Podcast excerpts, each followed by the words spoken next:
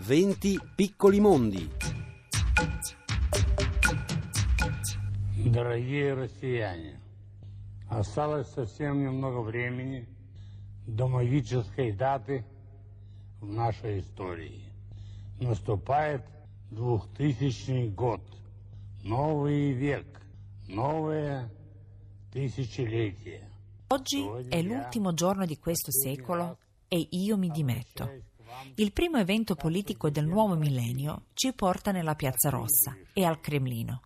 La sera del 31 dicembre del 1999 per i russi sarà per sempre segnata da questo discorso dell'ex presidente russo Boris Yeltsin e dalle sue dimissioni a favore di un allora sconosciuto Vladimir Vladimirovich Putin.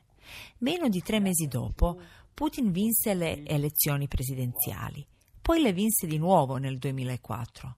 Stando alla Costituzione, quello avrebbe dovuto essere il suo ultimo mandato presidenziale. 20 anni di potere, di cui oggi i testimoni viventi sono i Putins, i teenager nati e cresciuti sotto il segno di Putin. Un unico uomo non vuol dire però un'unica politica. Una prima fase è stata caratterizzata dal populismo pro-occidentale promotore del libero mercato a casa. Una dieta putiniana che dura fino al 2007.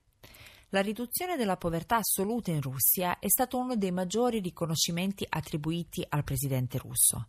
Dal 1999 al 2008 il PIL russo è cresciuto del 94%. L'era successiva è caratterizzata dalla cosiddetta dottrina della democrazia sovrana, introdotta dal principale ideologo del Cremlino, Vladislav Surkov, che sostiene che il sistema di governo creato in Russia dal suo attuale presidente sopravvivrà a quest'ultimo.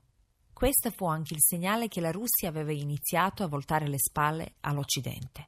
In politica estera, Vladimir Putin sarà ricordato per le guerre in Cecenia, Georgia, Ucraina e Siria.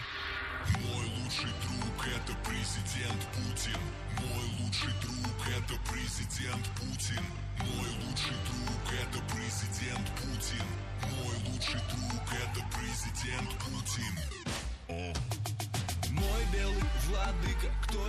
Il mio migliore amico è il presidente Putin, dice questa canzone rap che afferma la tendenza dal 2000. Il tasso di approvazione fra la popolazione russa non è mai sceso sotto il 60%, ma non sono mancate le proteste.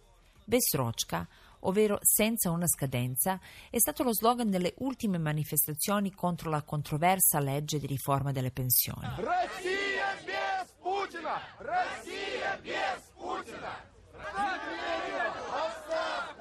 Il leader più longevo anche di Leonid Brezhnev, l'unico a superare Stalin al potere, a marzo ha promosso la riforma della Costituzione che gli permetterà di candidarsi nuovamente a presidente, nonostante attualmente sia al suo secondo mandato consecutivo, il limite fissato oggi in Russia. La riforma doveva essere confermata in un referendum previsto per il 22 aprile, rinviato per l'emergenza del coronavirus. Come in altre parti del mondo, l'emergenza sanitaria forse sarà un banco di prova anche per la resistenza di Zar Putin e del suo essere Besrochka, senza una scadenza. Мой белый владыка, кто левый, тот на выход. Эти девочки